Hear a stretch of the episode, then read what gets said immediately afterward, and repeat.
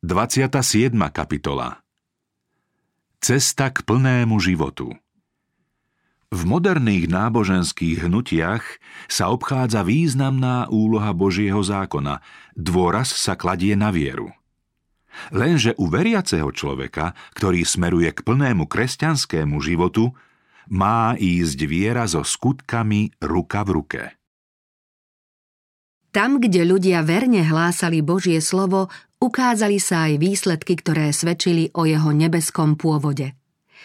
Zvesť Božích poslov sprevádzal Duch Svätý a slovo sa mocne dotklo svedomia hriešnikov.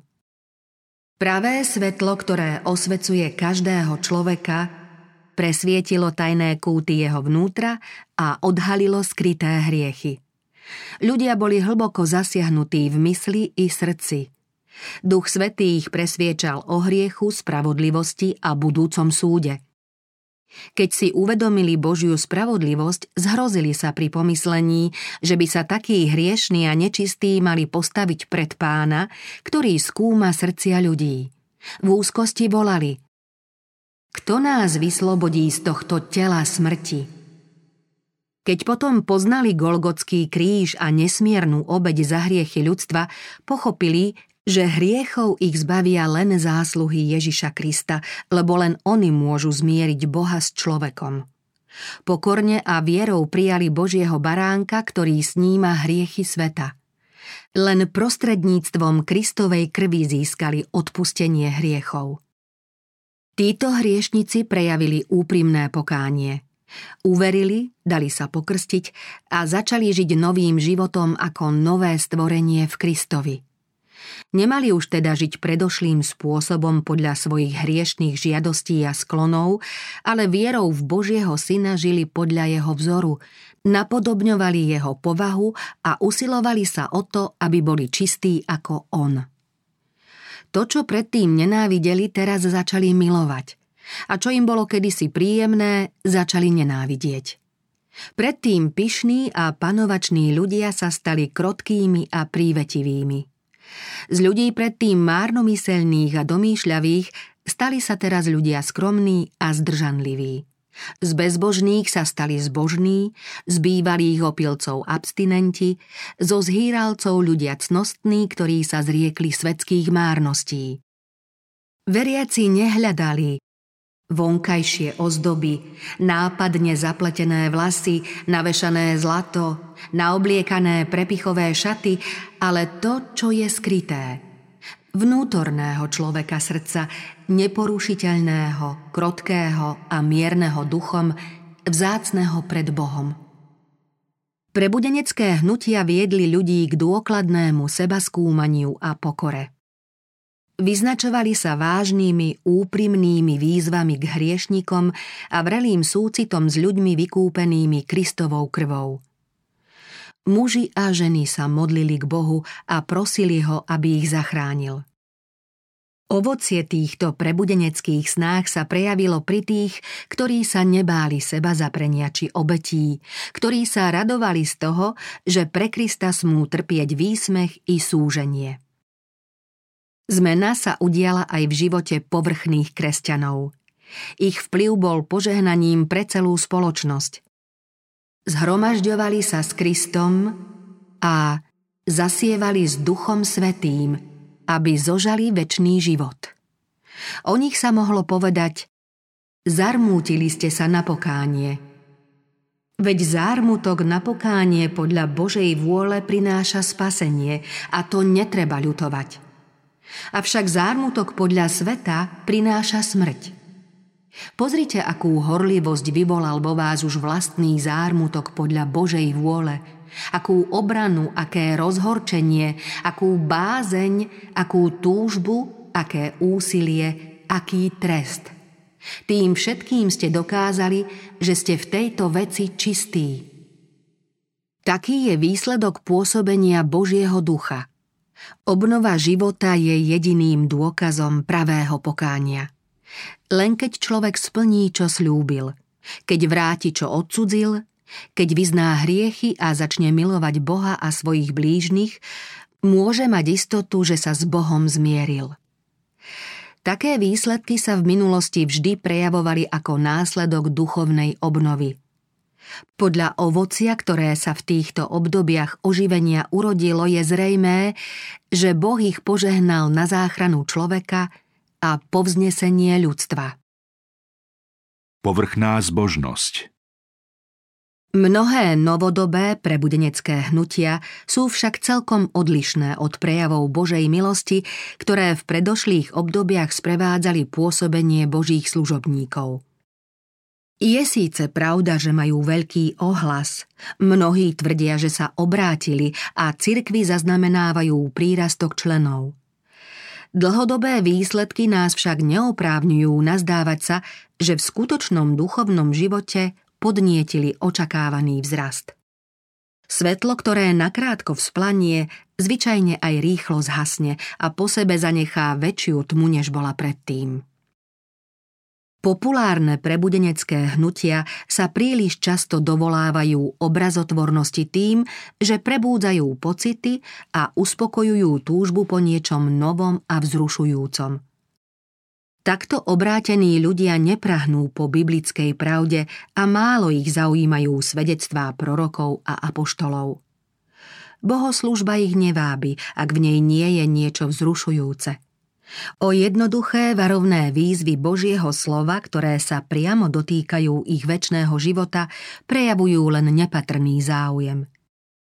Najvyšším životným záujmom každého skutočne obráteného človeka je vzťah k Bohu a k večným hodnotám. Kde je však v dnešných cirkvách hlboká oddanosť Bohu? Mnohých novoobrátených ľudí neopustila pýcha ani láska k svetu. Nie sú o nič ochotnejší zaprieť sa a s krížom svojich starostí nasledovať milujúceho a pokorného Ježiša, než boli pred svojím obrátením. Pre neveriacich a pochybovačov je náboženstvo terčom posmechu, pretože veľa vyznávačov kresťanstva nevie nič o jeho zásadách. Z mnohých cirkví sa takmer vytratila sila zbožnosti. Cirkevné výlety, divadelné predstavenia, bazáre, krásne budovy a veľkoleposť neraz vytlačili aj pomyslenie na Boha. Majetok, bohatstvo a svetské záležitosti zamestnávajú ľudí natoľko, že len zriedkavo prejavia záujem o večné hodnoty. V týchto cirkvách sú aj napriek všeobecnému úpadku viery a zbožnosti ešte stále praví nasledovníci Ježiša Krista. Pred príchodom Božích záverečných súdov na zem nastane medzi Božím ľudom také oživenie pôvodnej zbožnosti, aké sa neprejavilo od čias apoštolov. Na Boží ľud zostúpi Duch Svätý a jeho moc. Vtedy mnohí odídu z cirkví, v ktorých láska k svetu udusila lásku k Bohu a k jeho slovu. Mnohí členovia týchto cirkví, vrátane duchovných, radostne príjmú tie závažné pravdy, ktoré prikázal hlásať Pán, aby sa ľudia pripravili na Kristov druhý príchod. Nepriateľ spásy by rád zmaril toto dielo. Skôr ako príde čas tohto hnutia, Satan sa ho pokúsi napodobniť. V cirkvách, ktoré dostane pod svoju zvodnú moc, vzbudí dojem, že Boh zoslal na nich svoje požehnanie. Prejaví sa totiž niečo, čo budú pokladať za veľké náboženské prebudenie. Zástupy ľudí budú jasať, že Boh koná pre nich úžasné veci, pritom však pôjde o pôsobenie iného ducha. Satan sa pod plášťom zbožnosti vynasnaží rozšíriť svoj vplyv na celý kresťanský svet. V nejednom prebudeneckom hnutí posledných rokov pôsobili viac menej rovnaké vplyvy, ktoré sa v budúcnosti prejavia vo veľa väčších hnutiach. Ide o citové vzrušenie, o zmes pravdy a klamu, ktorá je pripravená na to, aby ľudí zmiatla. Nikto sa však nemusí dať zviesť. Vo svetle Božieho slova nie je ťažké rozpoznať podstatu týchto hnutí. Môžeme si byť istí, že tam, kde sa svedectvo písma neberie vážne a kde sa odmietajú jednoduché pravdy, ktoré preverujú ľudské srdce a vyžadujú sebazaprenie a odmietnutie sveta, Boh svoje požehnanie nedáva. Podľa Kristovho pravidla po ich ovocí ich poznáte, je zrejmé, že hnutia takéhoto druhu nie sú dielom Božieho ducha. Boh sa zjavuje ľuďom v pravdách svojho slova. Tým, ktorí ho prijímajú, sú ochranným štítom proti satanovým podvodom. Prehliadanie týchto pravd, ktoré je v dnešnom náboženskom svete veľmi rozšírené, otvára dvere každému zlu. Ľudia strácajú zo zreteľa podstatu a význam Božieho zákona. Nesprávne chápanie povahy, trvalej platnosti a záväznosti Božieho zákona vedie k chybným názorom na obrátenie a posvetenie v cirkvách a oslabuje zbožnosť. Tu sa skrýva príčina, prečo v dnešných prebudeneckých hnutiach chýba Boží duch a jeho moc.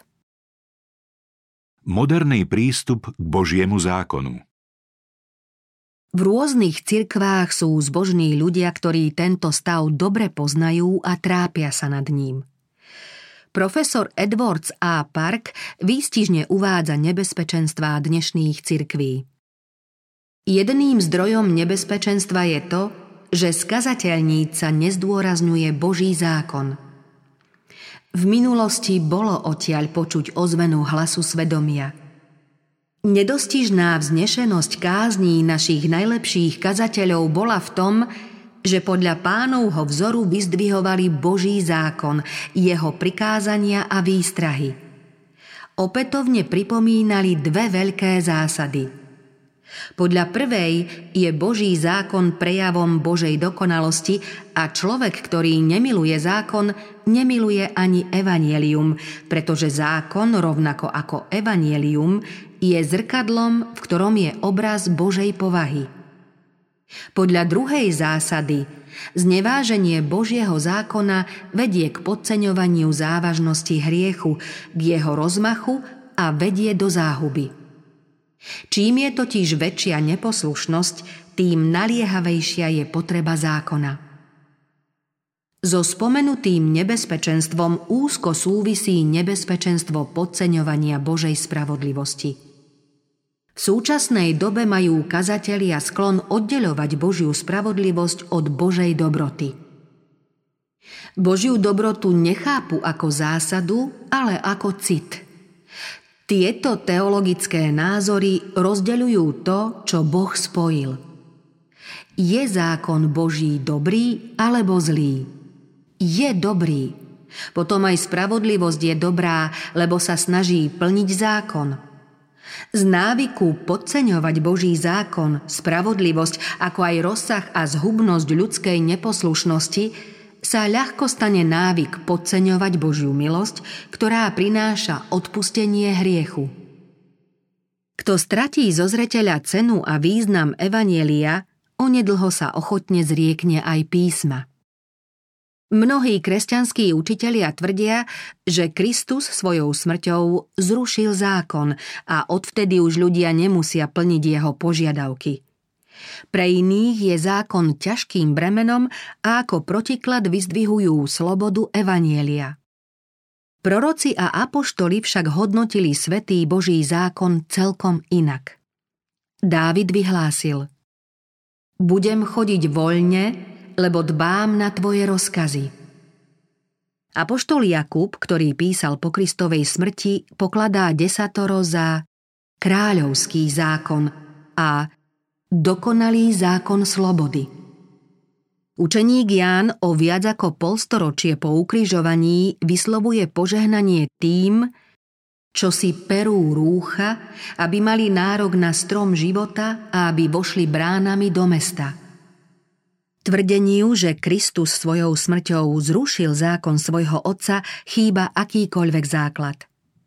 Keby ho bolo možné zmeniť alebo zrušiť, potom Kristus nemusel zomrieť, aby zachránil človeka od trestu za hriech.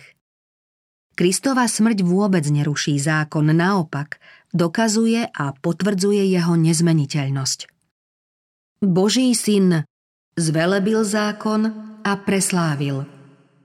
Vyhlásil: Nemyslite si, že som prišiel zrušiť zákon. Pokiaľ nepominie nebo a zem, Nepominie ani jediné písmenko, ani jediná čiarka zo zákona, kým sa všetko nestane. Kristus o sebe povedal: Rád plním tvoju vôľu, môj Bože, rád ju konám, tvoj zákon vo svojom vnútri nosím. Boží zákon je vo svojej podstate nezmeniteľný. Zjavuje vôľu a povahu zákonodarcu. Boh je láska i jeho zákon je láska. Dve veľké zásady zákona sú láska k Bohu a láska k človeku. Naplnením zákona je teda láska. Božia povaha je spravodlivosť a pravda, to je tiež podstatou Božieho zákona. Žalmista napísal: Tvoj zákon je pravda.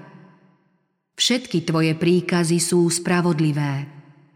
Apoštol Pavol vyhlásil: Zákon je svätý, aj prikázanie je sväté, spravodlivé a dobré. Zákon, ktorý je výrazom Božieho myslenia a Božej vôle, musí byť takisto trvalý ako zákonodarca. Ľudia sa zmierujú s Bohom svojím obrátením a posvetením, teda zhodou so zásadami Božieho zákona. Človek, stvorený na Boží obraz, žil v dokonalej zhode s Božou povahou a Božím zákonom. Zásady spravodlivosti mal zapísané do srdca. Hriech však odcudzil človeka od Stvoriteľa a potom už človek mal v sebe porušený Boží obraz. Pretože zmýšľanie tela, sústredenosť na seba, je nepriateľstvom voči Bohu. Nepodrobuje sa totiž Božiemu zákonu. Veď ani sa nemôže. Boh tak miloval svet, že dal svojho jednorodeného syna, aby sa človek mohol zmieriť s Bohom. Zásluhou Ježiša Krista môžeme znova získať vzťah so svojím Stvoriteľom. Božia milosť musí zmeniť ľudské srdce. Človek musí prijať nový život od Boha. Táto zmena sa volá znovuzrodenie, bez ktorého podľa spasiteľových slov nikto nemôže uvidieť Božie kráľovstvo. Prvým krokom k uzmiereniu s Bohom je presvedčenie o vlastnej hriešnosti. Hriech je neprávosť. Veď zo zákona pochádza poznanie hriechu. Ak má hriešnik poznať svoju vinu, musí posudzovať svoj charakter podľa Božieho meradla spravodlivosti. Zákon je zrkadlo, ktoré ukazuje dokonalosť Božej spravodlivej povahy a umožňuje človeku, aby poznal svoje nedostatky. Zákon ukazuje priestupníkovi jeho hriechy, ale nedáva riešenie. Sľubuje život poslušnému, ale vinníkovi pripomína smrť. Len Kristovo evanjelium môže človeka zbaviť poškvrny a trestu za hriechy. Človek musí prejaviť ľútosť pred Bohom, ktorého zákon prestúpil, musí veriť v Krista a jeho zástupnú obeť. Tým mu budú hriechy odpustené, bude mať účasť na Božej prirodzenosti. Stáva sa Božím dieťaťom, pretože prijal ducha synovstva, mocou ktorého volá: Abba, Otče. Môže človek prestupovať Boží zákon? Apoštol Pavol napísal: Čiazda vierou pozbavujeme zákon platnosti? Vôbec nie, naopak potvrdzujeme ho.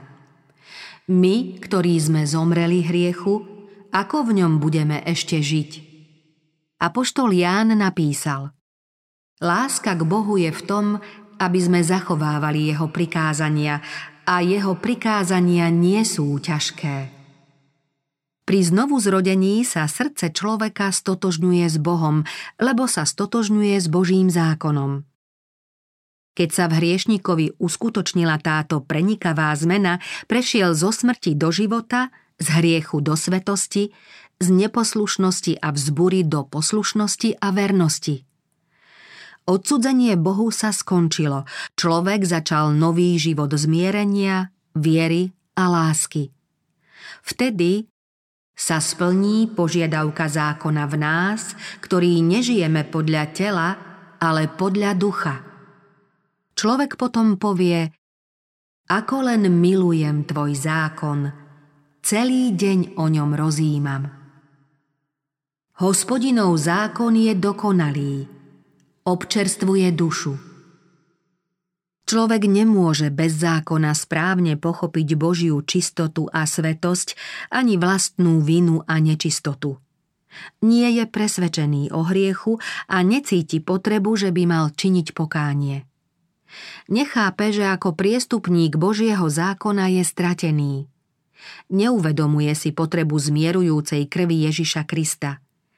Nádej na záchranu prijíma bez prenikavej zmeny srdca a nápravy života.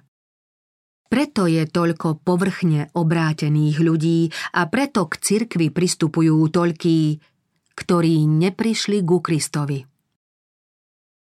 Ozajstné posvetenie.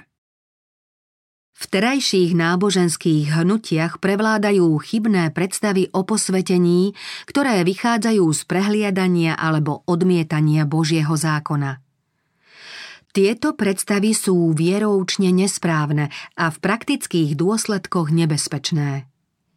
Keďže sú však obľúbené, je dvojnásobne potrebné, aby všetci pochopili, čo o tom učí písmo. Písmo sväté hovorí o skutočnom posvetení. Apoštol Pavol v liste Tesaloničanom napísal: To je Božia vôľa, vaše posvetenie. Preto sa modlil: Sám Boh pokoja nech vás celých posvetí. Písmo jasne učí, čo je posvetenie a ako ho možno dosiahnuť. Spasiteľ sa modlil za svojich učeníkov: Posveť ich v pravde. Tvoje slovo je pravda. Podľa apoštola Pavla majú byť veriaci posvetení Duchom Svätým. Čo pôsobí Duch Svätý? Pán Ježiš povedal svojim učeníkom: Keď príde On, Duch pravdy, uvedie vás do celej pravdy. Žalmista napísal: Tvoj zákon je pravda. Božie slovo a Boží duch zoznamujú ľudí s veľkými zásadami spravodlivosti vyjadrenými v Božom zákone. Keďže Boží zákon je svätý, spravodlivý a dobrý a je prejavom Božej dokonalosti, je zrejmé, že aj povaha stvárnená poslušnosťou tomuto zákonu bude svätá. Dokonalým príkladom takej povahy je Ježiš Kristus, ktorý povedal: Ja som zachovával prikázania svojho Otca. Ja robím vždy to, čo sa jemu páči. Kristovi nasledovníci sa majú podobať svojmu Pánovi. Z Božej milosti majú utvárať svoju povahu podľa zásad svätého Božieho zákona. To je biblické posvetenie. Posvetenie sa uskutočňuje len vierou v Ježiša Krista, mocou Božieho ducha, ktorý pôsobí v človeku. Apoštol Pavol napomína veriacich: S bázňou a chvením pracujte na svojej spáse, veď Boh pôsobí vo vás, aby ste aj chceli, aj konali podľa jeho dobrej vôle. Kresťan cíti pokušenie hriechu, ale v stálom boji proti nemu si uvedomuje trvalú potrebu Kristovej pomoci. Ľudská slabosť sa spája s Božou mocou a viera volá: Vďaka Bohu, ktorý nám dáva víťazstvo skrze nášho Pána Ježiša Krista. Z písma je zrejmé aj to, že posvetenie sa podobá postupnému rastu. Keď hriešnik pri obrátení získava vierou v Kristovu zmierujúcu krv pokoj s Bohom, jeho kresťanský život sa ešte len začína. Potom smeruje k dokonalosti a dorastá na dokonalého človeka, ktorého mierou dospelosti je plnosť Krista. Apoštol Pavol napísal: Zabúdam na to, čo je za mnou, a snažím sa o to, čo je predo mnou. Bežím k cieľu za víťaznou cenou, totiž za Božím povolaním do neba v Kristu Ježišovi. Peter hovorí o tom, čo treba urobiť na dosiahnutie biblického posvetenia. Práve preto sa všemožne usilujte a pridávajte k viere cnosť, k cnosti poznávanie, k poznávaniu sebaovládanie, k sebaovládaniu vytrvalosť, k vytrvalosti zbožnosť, k zbožnosti bratskú oddanosť, k bratskej oddanosti lásku. Keď to budete robiť, nikdy sa nepotknete. Ľudia, v ktorých sa uskutočňuje biblické posvetenie, prejavujú pokoru. Uvedomujú si, ako kedysi Mojžiš, nedostihnuteľnosť Božej svetosti a na pozadí tejto Božej čistoty a vznešenej dokonalosti si uvedomujú vlastnú nehodnosť. Príkladom pravého posvetenia je prorok Daniel. Jeho dlhý život naplňala ušľachtilá služba Bohu. Z Božieho pohľadu to bol milovaný muž. Napriek tomu nikdy o sebe netvrdil, že je čistý a svätý. Naopak tento vzácny, nebom poctený prorok si uvedomoval, že patrí k hriešnemu Izraelu, preto za tento národ prosil. Svoje prosby nezakladáme na svojich zásluhách pred tebou, ale na tvojom hojnom milosrdenstve. Zhrešili sme a previnili sme sa. Napísal: Hovoril som a modlil som sa. Vyznával som svoj hriech i hriech svojho izraelského ľudu. Keď sa mu neskôr zjavil Boží syn, aby mu podal vysvetlenie, Daniel o tom povedal: Skvelý výzor mojej tváre sa strašidelne zmenil a sila ma opustila. Keď Jób počul z výchrice Boží hlas, zvolal: Preto odvolávam a kajám sa v prachu a popole. Keď Izaiáš zahliadol Božiu slávu a počul volanie cheruba: Svätý, svätý, svätý je Hospodin mocností, zvolal: Bedami som stratený. Apoštol Pavol, ktorý bol vytrhnutý do tretieho neba, kde počul to, čo nikto z ľudí nemôže vysloviť, napísal, že sa cítil ako najmenší zo všetkých svätých. Milovaný Ján, ktorý sa kedysi opieral o Ježišovu hruď, padol ako mŕtvy k nohám syna človeka, keď uvidel jeho slávu. Tí, čo chodia v tieni Golgotského kríža, sa nepovyšujú ani nevychvaľujú, že nad hriechom zvíťazili. Uvedomujú si, že ním zapríčinili smrteľný zápas, v ktorom žiaľ zvieral srdce Božieho syna. Tieto myšlienky ich vedú k pokore. Ľudia žijúci v blízkosti Pána Ježiša najlepšie vedia, aký je človek krehký a hriešny. Ich jedinou nádejou sú zásluhy ukrižovaného a vzkrieseného Spasiteľa. Posvetenie podľa dnešných predstáv v kresťanskom svete je biblickému chápaniu posvetenia celkom cudzie. Dôsledkom jeho nesprávneho chápania je sebavedomé pohŕdanie Božím zákonom.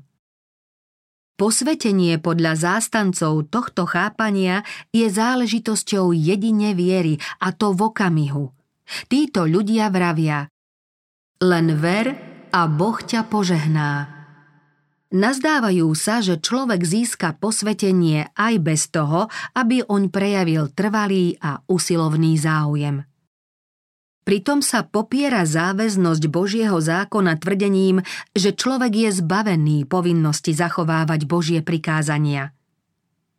Môže však byť človek svätý, žiť v súlade s Božou vôľou a Božím charakterom a nestotožniť sa so zásadami, ktoré sú výrazom Božej vôle a povahy a ktoré zjavujú, čo sa Bohu páči. Viera a skutky v diele posvetenia. Túžba po ľahkej a pohodlnej zbožnosti, ktorá nevyžaduje žiadne úsilie, sebazaprenie či zrieknutie sa nezmyselností sveta, veľmi zľahčila učenie o viere ako jedinej podmienke. Čo o tom hovorí Božie slovo? Apoštol Jakub napísal: Nakoľko je to osožné, bratia moji, ak niekto hovorí, že má vieru, ale nemá skutky? Či ho môže taká viera spasiť? Prázdny človeče, nechceš pochopiť, že viera bez skutkov je neužitočná? Či náš otec Abrahám nebol ospravedlnený zo skutkov, keď svojho syna Izáka položil na obetný oltár? Vidíš, že viera spolupôsobila s jeho skutkami a že zo skutkov sa viera stala dokonalou? Vidíte, že človek je ospravedlnený zo skutkov a nie zo samotnej viery. Božie slovo svedčí proti falošnému učeniu o viere bez skutkov. V žiadosti o priazeň neba bez uznania Bohom daných podmienok milosrdenstva nejde o vieru, ale o trúfalosť. Pravá viera spočíva na zasľúbeniach a nariadeniach Písma svätého. Nikto by sa nemal spoliehať na klamnú istotu, že posveteným môže byť aj vtedy, ak bude svojvoľne prestupovať hoci len jednu Božiu požiadavku. Vnútorný súhlas s jediným vedomým hriechom umlčuje hlas Ducha Svätého a človeka odlučuje od Boha. Kto zostáva v ňom, nehreší. Kto hreší, ten ho nevidel ani nepoznal. Aj keď Ján vo svojich listoch obšírne hovorí o láske, neváha poukázať na pravé povahy tých, čo tvrdia, že sú posvetení, hoci stále prestupujú Boží zákon. Kto hovorí, poznám ho, ale jeho prikázania nezachováva, je klamár a niet v ňom pravdy. Ale kto zachováva jeho slovo, v tom sa Božia láska stala naozaj dokonalou. To je skúšobný kameň každého vyznania. Za posveteného nemožno pokladať toho, kto neobstojí pred súdom jediného v nebi i na zemi platného Božieho meradla svetosti. Boh nepríjme tých, ktorí neuznávajú záväznú platnosť jeho mravného zákona a zľahčujú Božie prikázania. Ak z nich prestupujú hodzi to najmenšie a učia to robiť aj ostatných, potom vieme, že ich tvrdenia nie sú pravdivé. Keď niekto hovorí, že nehreší, je to spoľahlivý dôkaz, že je od svetosti veľmi ďaleko. O Božej nedostihnuteľnej čistote a svetosti nemá ani potuchy a vôbec nechápe, aký človek zodpovedá vzoru Božieho charakteru. Nechápe čistotu a vznešenosť lásky Ježiša Krista, ani ohavnosť a zhubnosť hriechu, preto sa môže mylne pokladať za svätého. Čím ďalej je od Krista a čím zvrátenejšie predstavy má o Bohu a jeho požiadavkách, tým sa sám sebe javí spravodlivejším. Posvetenie, o ktorom hovorí písmo, sa týka celého človeka, ducha, duše i tela. Apoštol Pavol sa modlil za Tesaloničanov. Sám Boh pokoja nech vás celých posvetí a pri príchode nášho Pána Ježiša Krista nech zachová vášho neporušeného ducha, dušu i telo bez úhony. Na inom mieste napísal: Napomínam vás teda, bratia, pre milosrdenstvo Božie, vydávajte svoje telá ako živú, svätú, Bohu príjemnú obeť, ako vašu duchovnú službu Bohu. V dávnych časoch musela byť každá obeť, ktorú Izraelci priniesli Bohu, starostlivo preskúmaná. Keby na obetnom zvierati zistili nejakú chybu, zviera bolo odmietnuté. Obete totiž museli byť podľa Božieho príkazu bezchybné. Pán preto aj kresťanom prikazuje, aby vydávali svoje telá ako živú, svätú, Bohu príjemnú obeť. Ak má byť táto obeť priateľná, veriaci sa majú snažiť o to, aby si svoje sily zachovali v najlepšom stave. Všetko, čo oslabuje telesné alebo duchovné schopnosti, ochromuje spôsobilosť človeka slúžiť Stvoriteľovi. Môže mať Boh radosť, keď mu neponúkame to najlepšie, čo máme? Ježiš vyhlásil: Milovať budeš Pána, svojho Boha, celým svojim srdcom. Kto Boha miluje celým srdcom, bude mu chcieť čo najlepšie slúžiť svojím životom a stále sa bude zo všetkých síl snažiť, aby žil v súlade so zákonmi, ktoré rozvíjajú jeho schopnosť plniť Božiu vôľu. Obeť, ktorú prináša svojmu nebeskému Otcovi, nebude poškvrňovať či oslabovať povoľnosťou vlastným záľubám a vášňam. Duchovná čistota a posvetenie. Apoštol Peter radí veriacim, aby sa zdržiavali telesných žiadostí, ktoré bojujú proti duši. Každé uspokojenie hriešnych túžob vedie k otupeniu duchovných síl, k oslabeniu duchovnej a duševnej vnímavosti, čo ochromuje vplyv Božieho slova a Božieho ducha na srdce. Pavol napísal veriacim do Korintu: Očistíme sa od všetkých poškvrn tela i ducha a v Božej bázni dokonajme svoje posvetenie. Máme priniesť ovocie ducha, ktorým je láska, radosť, pokoj, zhovievavosť, láskavosť, dobrotivosť, vernosť, miernosť, sebaovládanie. Koľkí z tých, ktorí sa nazývajú kresťanmi, nedbajú na tieto inšpirované rady a oslabujú svoje sily honbou za majetkom alebo holdovaním móde? Koľkých z nich zabúdajú, že boli stvorení na Boží obraz a napriek tomu sa ničia obžerstvom, opilstvom a hriešným pôžitkárstvom? Cirkvy, ktoré by mali takéto zlo karhať, často ho ešte podporujú tým, že ho neodsudzujú, že podnecujú túžbu po majetku alebo zábavách, len aby sa im znova naplnili pokladnice, pretože láska ku Kristovi to nedokáže. Keby Pán dnes navštívil niektoré z cirkví a bol by svedkom ich hodovania, svetského obchodovania podnikaného v mene náboženstva, či by nevyhnal tých, ktorí znesvecujú chrám, ako keď vyhnal peňazomencov? Apoštol Jakub napísal, že múdrosť pochádzajúca od Boha je predovšetkým čistá.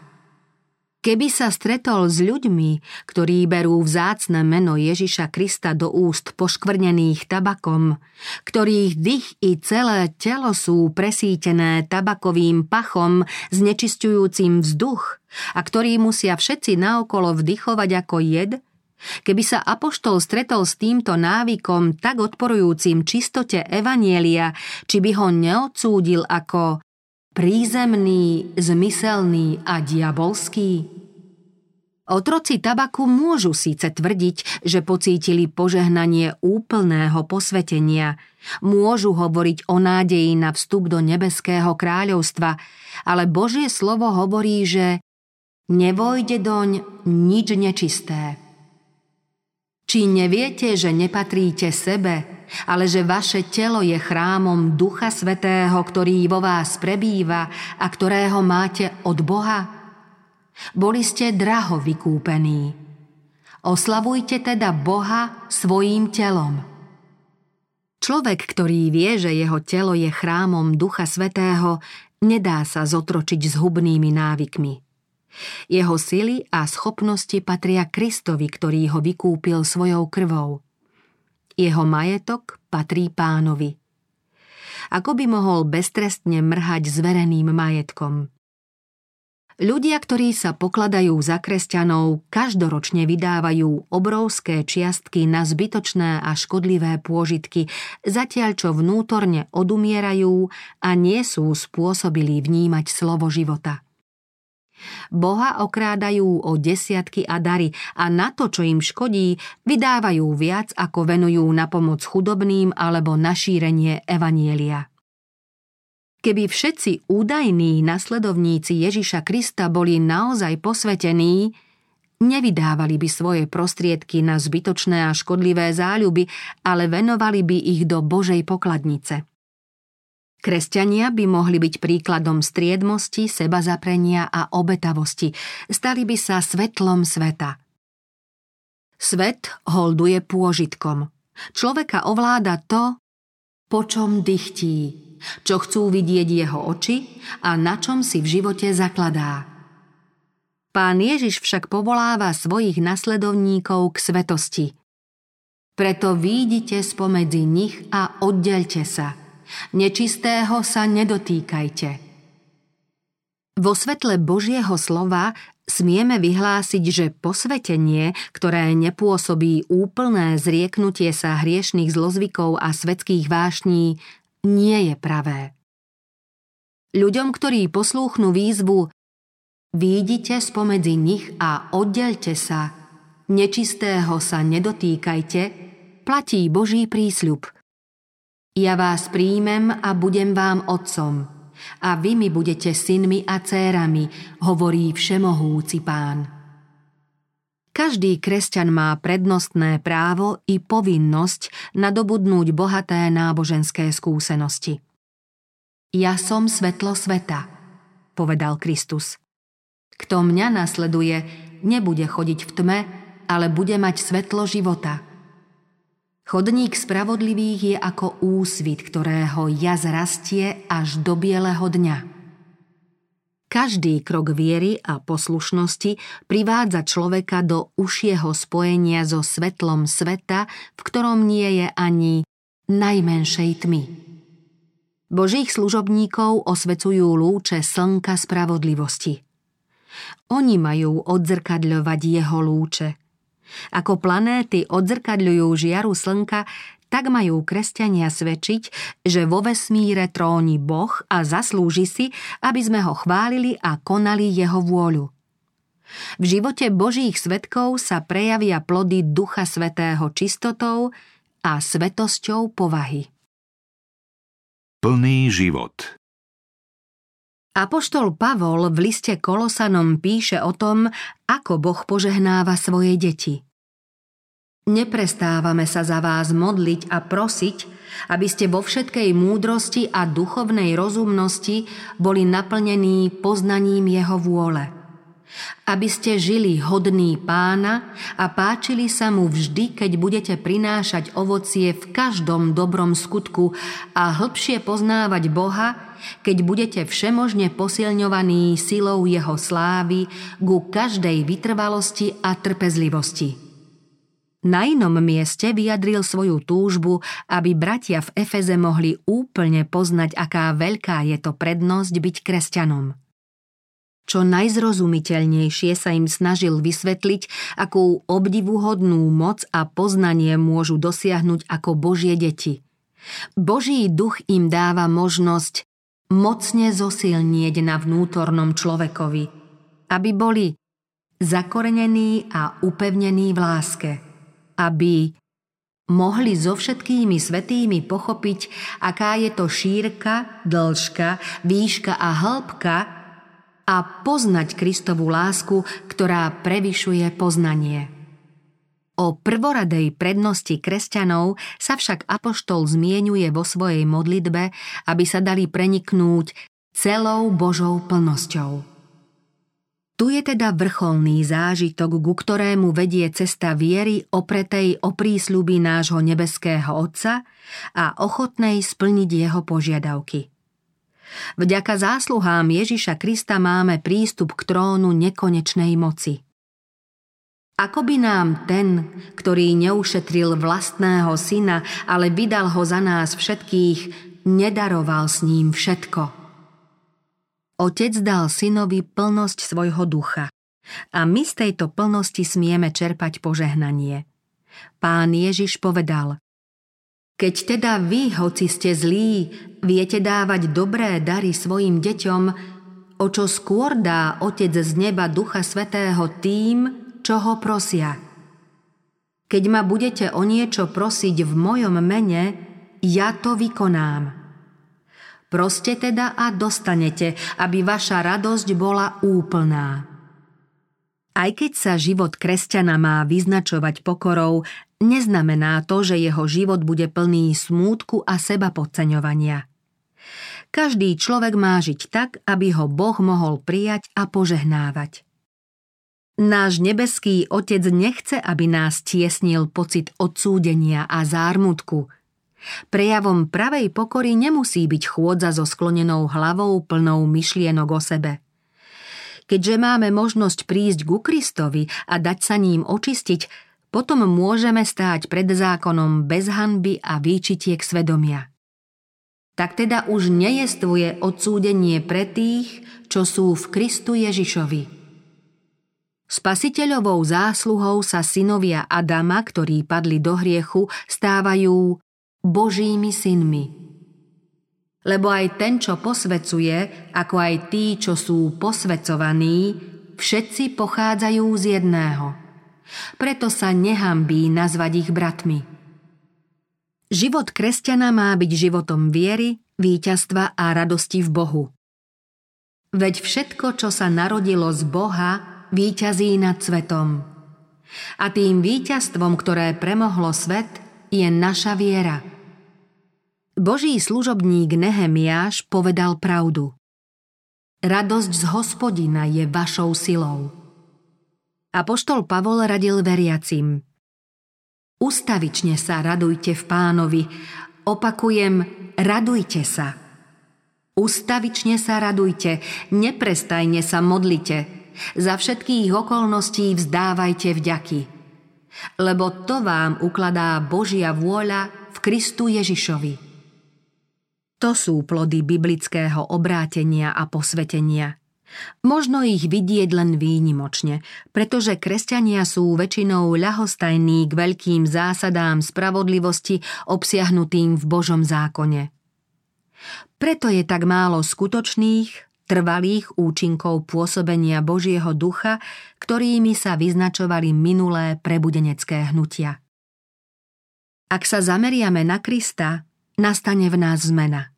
Keďže ľudia nedbajú na príkazy písma, ktorými Boh zjavuje ľuďom dokonalosť a svetosť svojho charakteru, a pretože sa zameriavajú na ľudské náuky a teórie, niet sa čo diviť, že sa z našich cirkví vytráca pravá zbožnosť. Pán oznámil. Opustili mňa, prameň živej vody, aby si vykopali deravé cisterny, ktoré neudržia vodu. Blahoslavený ten, kto nechodí podľa rady bezbožníkov, nestojí na ceste hriešnikov, nesedáva v kruhu posmešníkov, ale záľubu má v zákone Hospodinovom, o jeho zákone rozjíma dňom i nocou. Bude ako strom zasadený pri vodných tokoch, čo úrodu dáva vo svojom čase. Jeho lístie nevedne a všetko, čo robí, darí sa mu.